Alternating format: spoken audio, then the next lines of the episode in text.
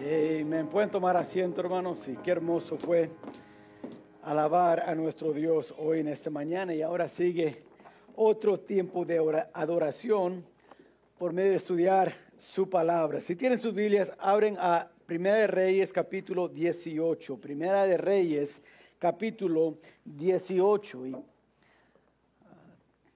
antes de sentarme, sí vi a este, Raúl Orozco Jr., que está con nosotros hoy en esta mañana del colegio. Qué bueno tener a él. Uh, está de vacaciones en esta semana y uh, qué bueno verle con nosotros hoy. Primer Reyes capítulo 18. Hemos llegado al último mensaje en esta serie de momentos decisivos. Hemos aprendido en esta serie que en los momentos decisivos este, hay que obedecer. En los momentos decisivos de nuestra vida no solamente hay que obedecer a Dios, hay que estar firme en su palabra. Ah, aprendimos que hay que tener un compromiso con Dios si vamos este, a seguir fiel, si vamos en los momentos decisivos ver a Dios obrar en, nuestras, en nuestra vida. Algo que esta serie nos ha enseñado es esto, sea por medio de la obediencia, compromiso, estando firmes, sea lo que sea, lo que hemos estudiado en las vidas de, las personas como este, los amigos de Daniel o José o en la vida de Abraham, lo que hemos aprendido por seguro, lo que tenemos en común en toda esta serie, en, en todos los mensajes, es que cada momento decisivo en nuestras vidas nos lleva a tomar una decisión. Cada momento decisivo en nuestra vida nos lleva a tomar una decisión. Para algunos la decisión era obedecer o no. Para otros era me voy a comprometer o no. Para otros era me voy a estar firme en lo que dice la palabra de Dios o no. Pero en cada momento decisivo, uno tiene que tomar una decisión. La palabra decisión se define como una determinación a la que se llegue después de una consideración. Y no importa el momento decisivo, tenemos una decisión que tomar después. Después de considerar, después de ver y determinar lo que está pasando, la situación que, que enfrentamos, la circunstancia en, que, en la cual nos encontramos, hay que tomar una decisión en ese momento. Después de considerar y ver, hay que tomar una decisión. Es clave en los momentos decisivos de nuestra vida. Escuché de un joven que era nuevo, estaba tomando el, el puesto de presidente de un banco y y hablando con el presidente anterior, antes de él, el presidente había estado ahí 30 años, eh, había sido muy exitoso y, y, entonces este nuevo presidente, como era muy joven, dijo, no, pues quiero preguntarle, hacer una entrevista con él y preguntarle algunas preguntas. Entonces le habló y fue a su casa y dijo, este, nomás quería preguntarle algunas preguntas sobre el trabajo de, de presidente, las responsabilidades. Y dijo el presidente anterior, sí, pregúntame lo que quieras. Dijo, bueno, mi, primer, mi primera pregunta es, este, ¿qué hiciste? Yo sé que fuiste muy exitoso. ¿Qué, ¿Qué hiciste para ser tan exitoso en tu puesto como presidente del banco? Y el hombre lo pensó y después nomás dijo dos palabras. Dijo, buenas decisiones. El joven lo pensó y dijo, oh, ok. Bueno, entonces dijo, otra pregunta, entonces, este, ¿qué tengo que hacer para hacer buenas decisiones? Lo pensó el hombre y dijo, pues tienes que tener experiencia. Ah, ok, all right. Ya, ya se iba a ir y después vino otra pregunta y regresó y dijo, bueno, una, una pregunta más, dijo, este, ¿y cómo puedo tener más experiencia? ¿Cómo puedo tener experiencia? Lo pensó el hombre y dijo, con malas decisiones.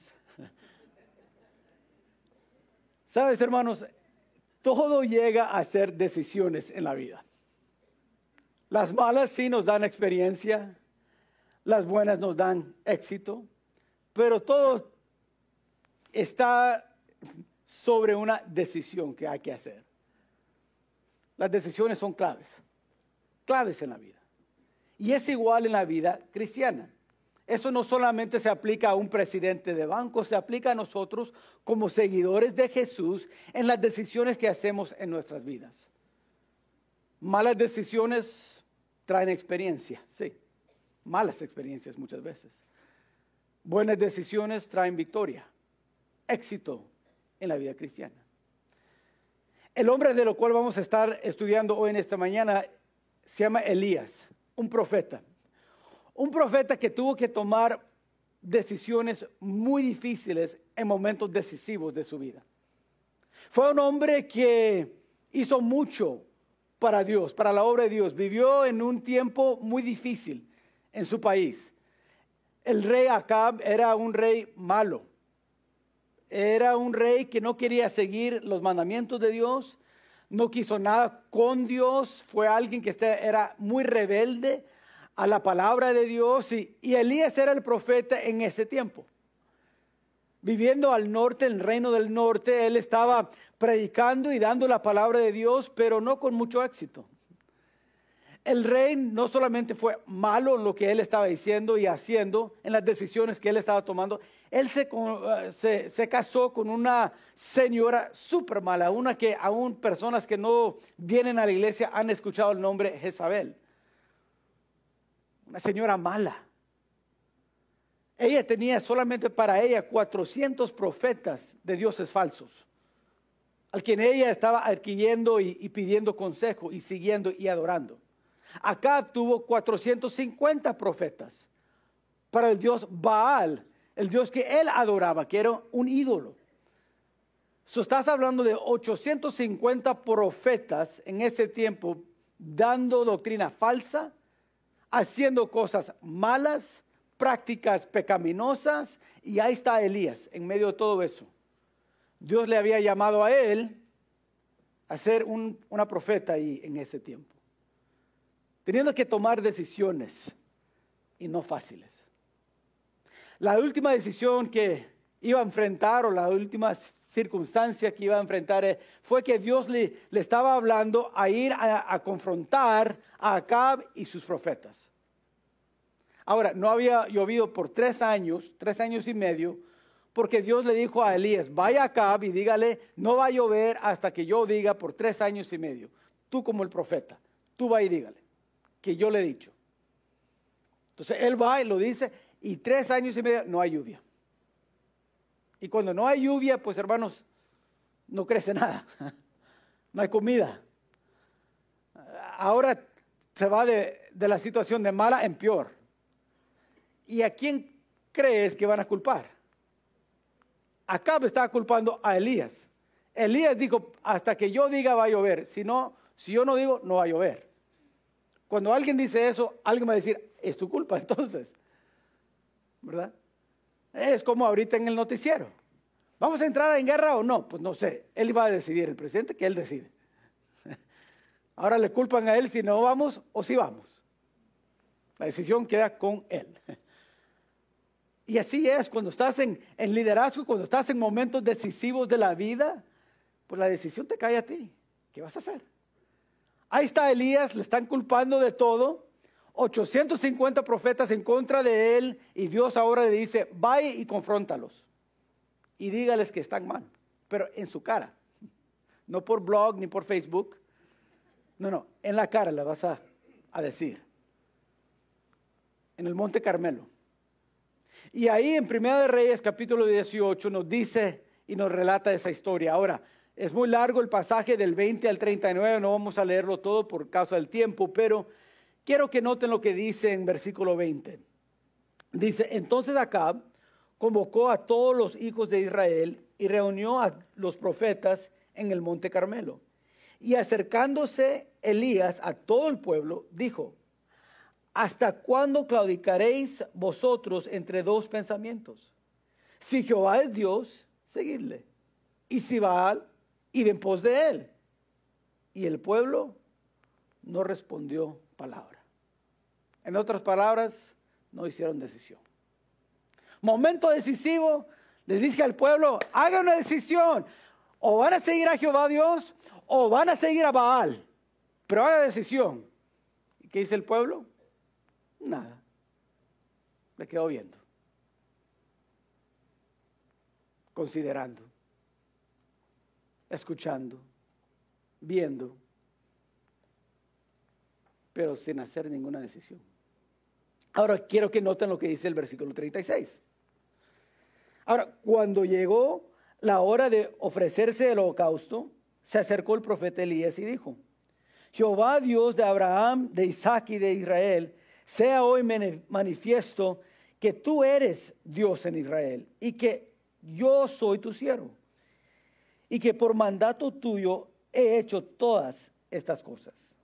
Respondeme, Jehová, respóndeme para que conozca este pueblo que tú, oh Jehová, eres el Dios y que tú vuelves a ti el corazón de ellos.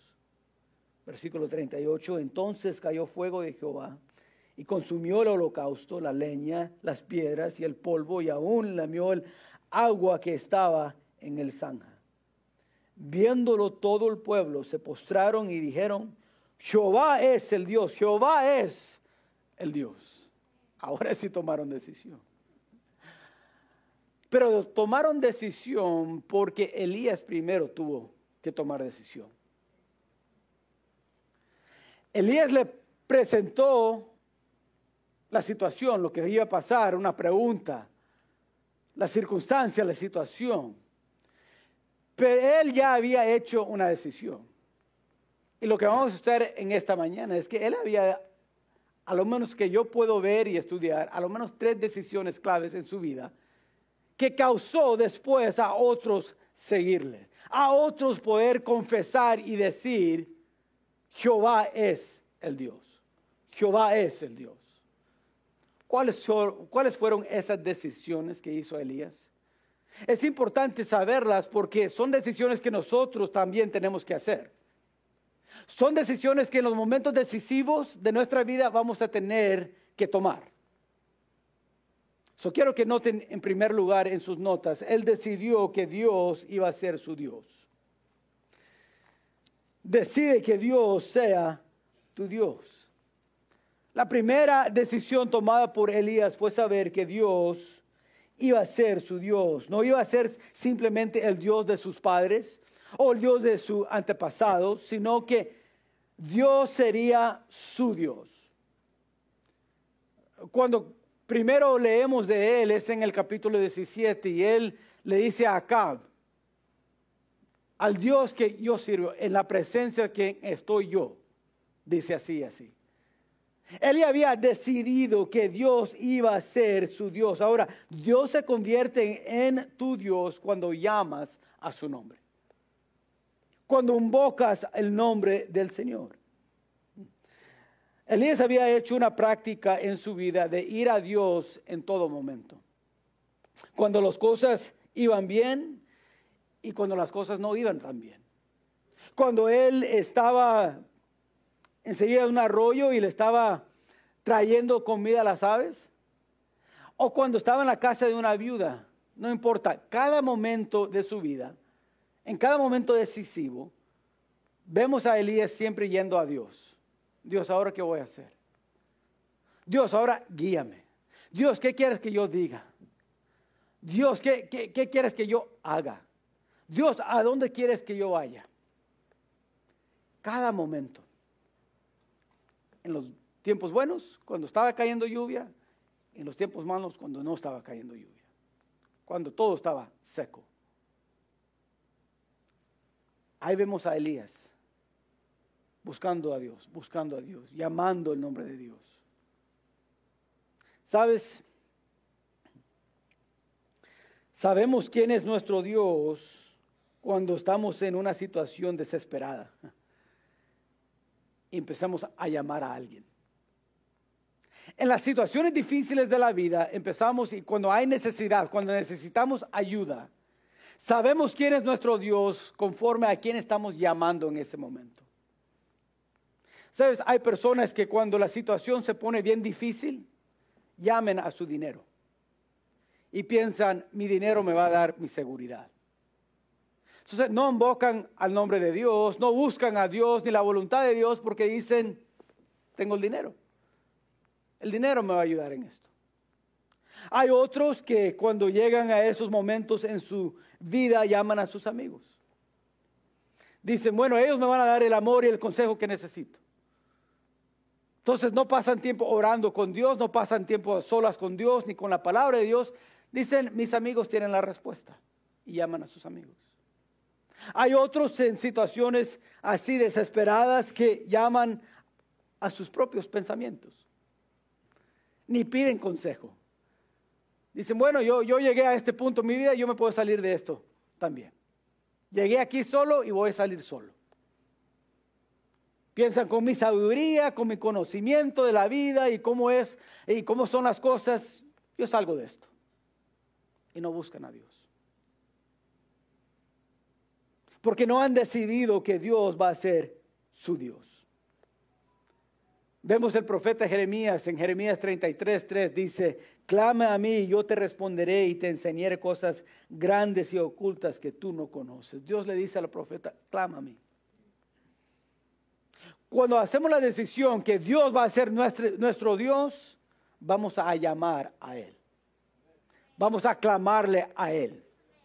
No va a ser los amigos, el dinero, este, el trabajo. No, no, no va a ser esas cosas. No que es malo. No digo, hermano, no me malentiendan. No es malo pedir consejo de tus amigos. Qué bueno. Debemos de tener buenos amigos que pueden orar con nosotros y darnos buenos consejos.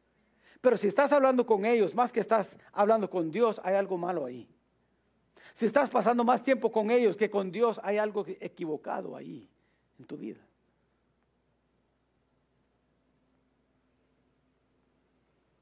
No estamos demostrando que Dios es nuestro Dios, en otras palabras.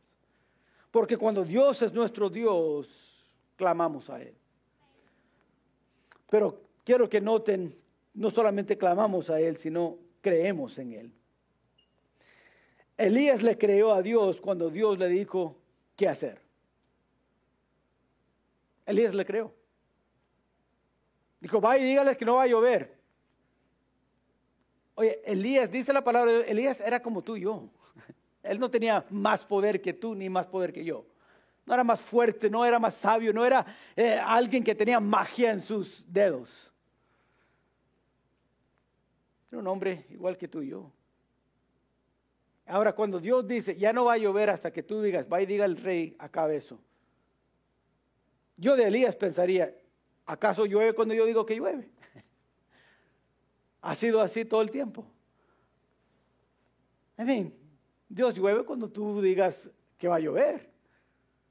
¿Yo quién soy?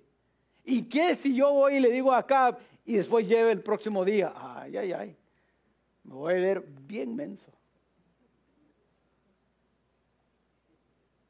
Él tuvo que creer a Dios cuando Dios le dijo, créeme, va y dígale eso. Y yo te prometo que no va a llover hasta que tú digas. Le creo. Eso se llama fe en Dios. Tuvo que creer en Dios salir al arroyo. Tuvo que creer a Dios salir a la viuda que le iba a dar este, de, comer. En quién crees refleja quién es tu Dios. Sabes, hermanos, Tantas veces en la vida cristiana no creemos en Dios. Ay, pastor, ¿cómo puede decir eso? Si no creemos en Dios no somos salvos. No, no, no, no. Hay una fe de creer en Dios para la salvación, eso es una fe. Pero esa fe tiene que crecer si vas a vivir la vida cristiana. No, Dios nos ha dado esa fe por medio de su ah, Hijo. Ah, Gálatas capítulo 2, versículo 20 dice eso por medio de la fe de su Hijo. O sea, Cristo nos ha dado su fe para seguir lo que dice Dios en su palabra. No tenemos que depender de nuestras fuerzas, inteligencia, sabiduría. No, no, dependemos de la fe de Jesús y Él nos ayuda a tener esa misma fe. Pero esa fe es diferente, es, es, es más fuerte, es más grande, es, es más difícil vivir por medio de esa fe. La fe de salvación hasta un niño lo puede tener. Pero de vivir una vida fiel a Dios, eso es una fe que es más difícil. Y vemos a Elías y en su vida él había decidido, Dios va a ser mi Dios. Voy a clamar a Él, pero voy a creer en Él también. Sí, la manera que a veces eso, y fallamos en eso como cristianos, es que todos quizás aquí podemos decir, Dios es todopoderoso. Sí, pastor, Dios es todopoderoso. Y están conmigo y yo estoy con ustedes en eso. Dios es todopoderoso. Lo que nos falta a veces es creer que Dios es todopoderoso en nuestras vidas. Que Dios lo todo lo puede hacer en nosotros o con nosotros o por nosotros. Eso ya es algo diferente a veces. Dios es todopoderoso. Ok, Dios, lo, me, eh, Dios me puede ayudar en cualquier situación. Amén. ¿Y tú crees eso, hermano? Sí, sí, yo creo eso. Ok, entonces le puedes testificar a, a tu compañero de trabajo. Ay, hermano, pastor, es que eso ya es más difícil. Yo no conozco tanto la Biblia como tú, pastor.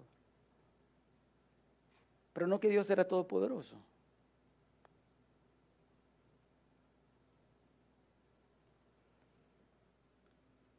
A veces estamos enfermos y dicen, no, pero Dios no puede orar aquí. No conmigo. Él lo hace con otros, pero no conmigo. ¿Qué pasó con el Dios Todopoderoso? A quien declaramos hace unos momentos. A veces nos falta esa fe, faltamos de creer en lo que ha dicho y prometido la palabra de Dios, porque no hemos hecho de Dios nuestro Dios. Yo no digo de la salvación, una vez más, muchos aquí tenemos a Dios como nuestro Salvador y qué bueno. Esa es la, la, decisión más importante de toda la vida. Es qué vas a hacer con Cristo, va a ser tu Salvador o no. Pero otra muy buena pregunta es, después de esa decisión, ¿vas a seguir creyendo en Él o no?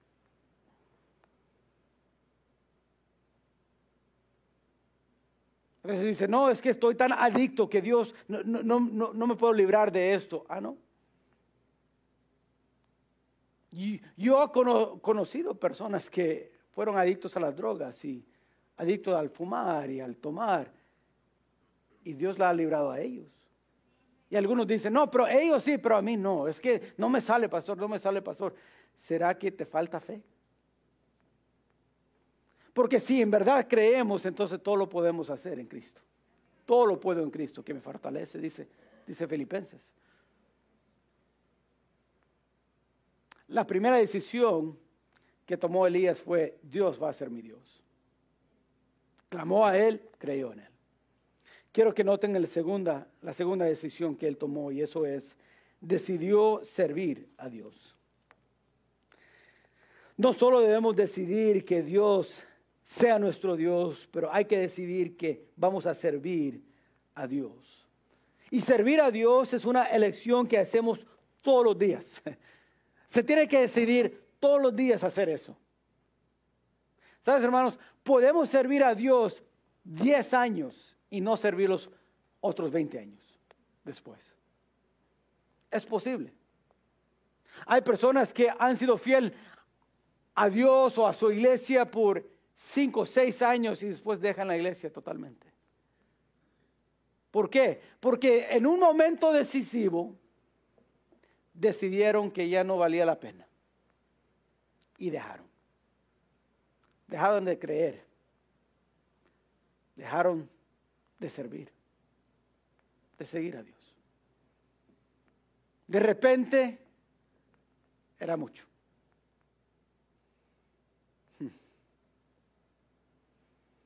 Elías dijo, no, no, no, yo voy a servir a Dios. Digo, enseña al pueblo que yo, Jehová, soy tu siervo. ¿Cómo necesitamos esa oración hoy en día, hermanos? ¿Cómo lo necesito yo en mi vida? Oro que como miembros de esta iglesia podemos hacer esa oración cada día. Al ir al trabajo, decir, Dios, que los compañeros de trabajo vean que yo soy tu siervo. Que mis familiares que no te conocen, que ellos pueden ver que yo soy tu siervo. No por medio nomás de, de saber las escrituras, no, no, por medio de servirte. Que ellos pueden ver que yo vivo para servirte a ti. Y cuando servimos a Dios, hay que servirle a Él aun cuando seamos el único. 400 de los profetas de Isabel no llegaron, pero 450 de Baal, que eran de acá, sí llegaron. Ahí están todas estas profetas adorando a Baal, cortándose, pidiendo que, que, fuega, que, que, Baal traiga ah, fuego a su altar y nunca cayó nada. Pero ahí están, diciendo todo tipo de blasfemias. Solamente uno, Elías, ahí. Dice, ¿y, y qué del pueblo? El pueblo no había decidido nada. Ahí están nomás viendo, considerando. Solamente Elías, por eso él dijo, yo soy el único profeta aquí, el único que ha llegado.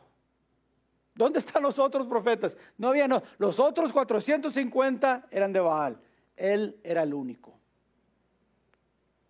Y aún siendo el único, determinó, aquí voy a servir a Dios. Pueden decir lo que ellos quieran decir. Y lo bueno de, de Elías que él tenía un buen, buen humor. Si leen la historia, él les empieza a hacer burla y ¿dónde está tu Dios? Quizás está dormido, quizás se fue de viaje, quizás está un poco sordo, grítanle más, llámanle por Facebook, mándale texto, algo, algo, hombre. Ahí está burlándose de ellos. Y a veces el humor ayuda en situaciones así, ¿verdad? Cuando estamos solos y nadie está con nosotros. Pero en ese momento decisivo vemos a Elías sirviendo a Dios como el único. Pero como puse en tus notas, él no ha sido el único así. Daniel también lo tuvo que hacer así. También los amigos de Daniel tuvieron que hacer así. También Abraham tuvo que hacer así. José también tuvo que hacer así. Hermanos, usted y yo vamos a tener que hacer esa decisión también. A veces vamos a ser los únicos. A veces quizás vamos a ser los únicos en el trabajo que piensa que el aborto es malo. Quizás vamos a ser los únicos que dice de los familiares, este, no, ese estilo de vida no está bien, no agrada a Dios. Ay, siempre se mete mi tía en mi vida. No es cosa de metiche. Es cosa nomás de decir, yo he decidido servir a Dios. Y como su siervo, nomás te quiero decir, lo que, lo que dice la palabra de Dios. Vemos que Elías, aún siendo el único, siguió sirviendo. Y cuando servimos a Dios, tiene que ser por el bien de otras personas.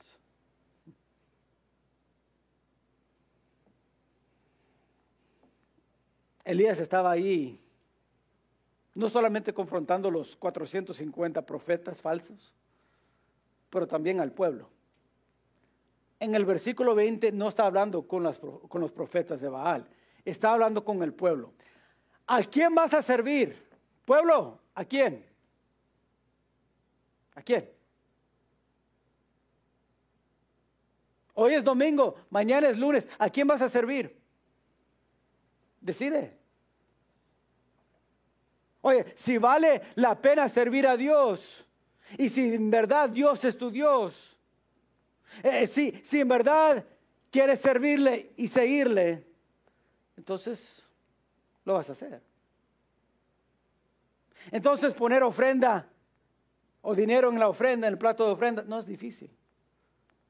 Porque he decidido voy a servir y seguir a Dios. Y llegar al día del trabajo, porque tengo tiempo el sábado y no estoy trabajando, para embellecer, embellecer la casa de Dios.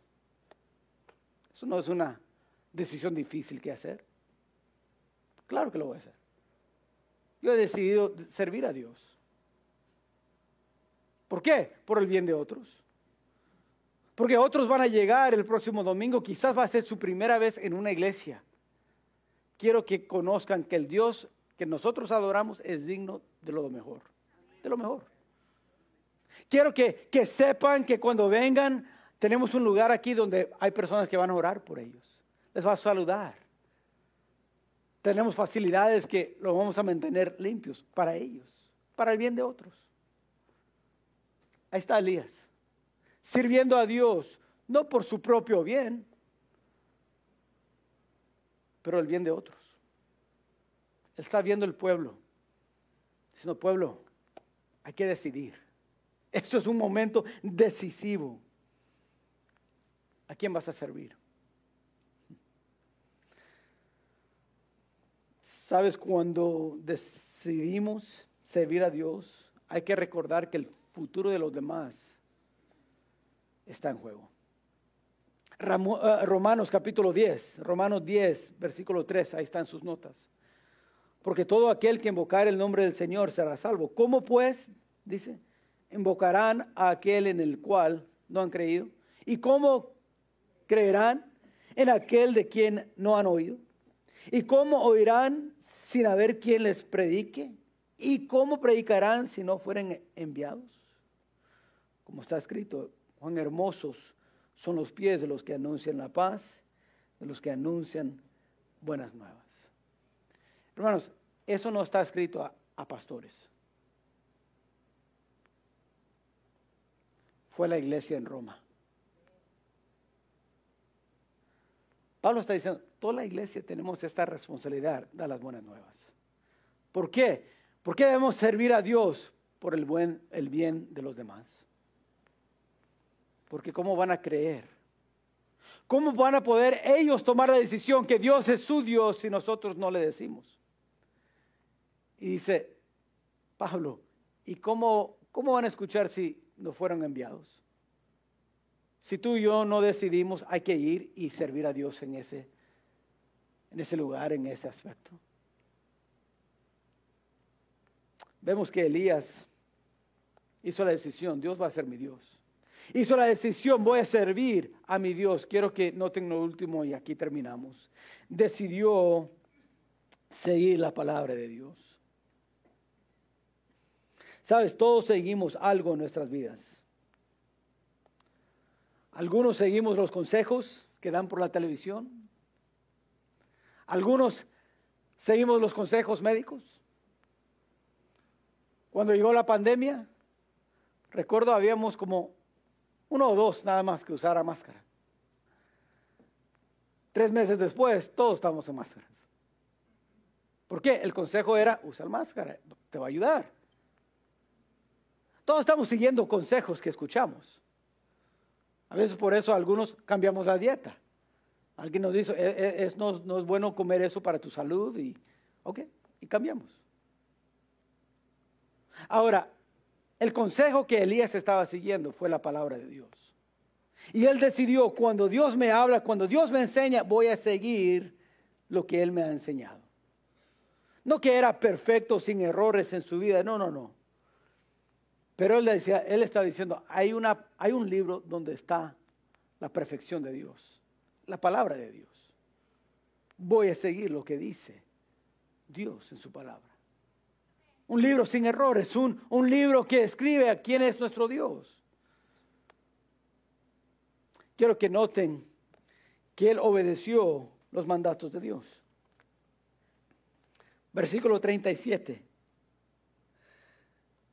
Dice, oh Jehová, eres el Dios y que tú vuelves a ti el corazón de ellos. Entonces, dice en versículo 36, perdón, y que por mandato al final, y que por mandato tuyo he hecho todas estas cosas.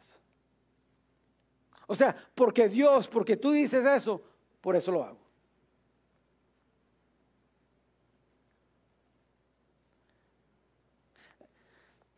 Deje preguntarle, hermano, mañana cuando hagan lo que van a hacer, o a lo menos lo que van a hacer hoy, ¿por qué lo hacen?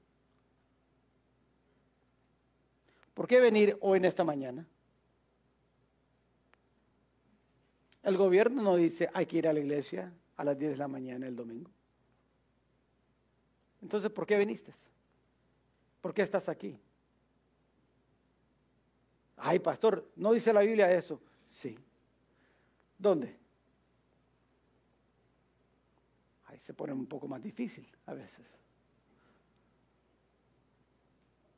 Por eso hay que conocer la palabra de Dios. Porque ¿cómo, ¿cómo, podemos seguir y obedecer algo que ni sabemos? Pero cuando lo sabemos, lo hacemos y con determinación, con propósito, y no hay problema. Nadie nos tiene que sacar de la cama, llamarnos, oye, ¿vas a llegar o no? Es algo como que ya estoy listo para llegar, vámonos. ¿Por qué? Dios nos ha mandado a estar con su pueblo. Hebreos 10:25. Y ahora obedecemos, seguimos la palabra. Podemos seguir los mandamientos de Dios. Quiero que notes, no solamente por obedecer los mandamientos, pero al compartir su palabra. Hay que compartir lo que Dios dice en su palabra. No solamente el Evangelio, eso sí lo debemos de compartir, pero también la sabiduría de Dios. ¿Qué dice Dios sobre relaciones? ¿Qué dice Dios sobre el perdón? ¿Qué dice Dios sobre servir?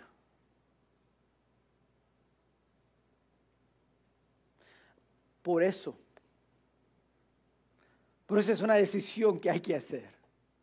No podemos quedarnos como el pueblo en el versículo 21, silencioso, sin responder nada y nomás quedarnos ahí y pensar, no, Dios va a hacer algo. No si no decides nada.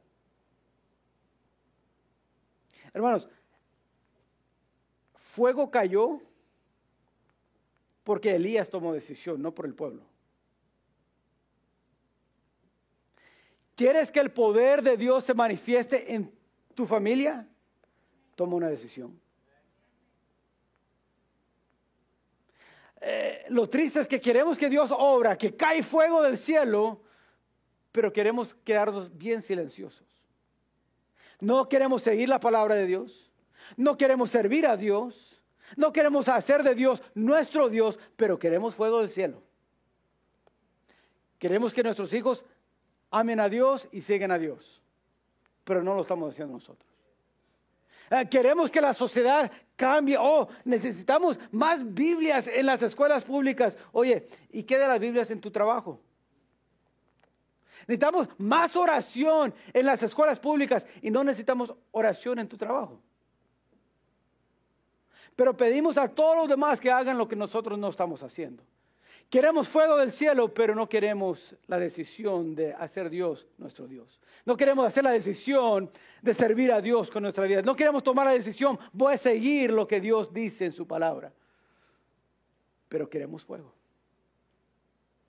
Hermanos, no trabaja así. En ese día cayó fuego porque Elías tomó esas decisiones. Hermanos, yo quiero ver fuego caer en esta iglesia. Yo quiero ver avivamiento, yo quiero ver a nuestra comunidad llegar a los pies de Cristo. Pero para que eso pase, yo tengo que hacer una decisión. Y usted tiene que hacer esa decisión. Si no, nada cambia. Nada. En esta mañana, este momento decisivo en la vida de Elías le hizo tomar decisiones. Y lo mismo pasará y está pasando en nuestra vida. Esta semana va a ser momentos decisivos para ti. Entonces la pregunta llega, ¿has decidido hacer de Dios tu Dios? Quizás estás aquí y nunca has aceptado a Cristo como tu Salvador personal. Dios te está dando una oportunidad que tú hagas de Él tu Dios. En unos momentos vamos a tener una invitación para eso.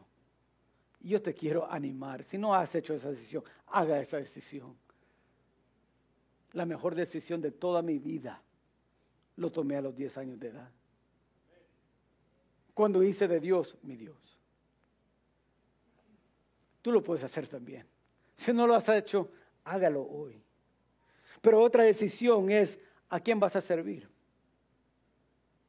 ¿A quién estás sirviendo en esta semana? Y último, ¿a quién estás siguiendo? ¿Cuál consejo estás escuchando? ¿Cuál consejo de Dios o principio de estás compartiendo con otros?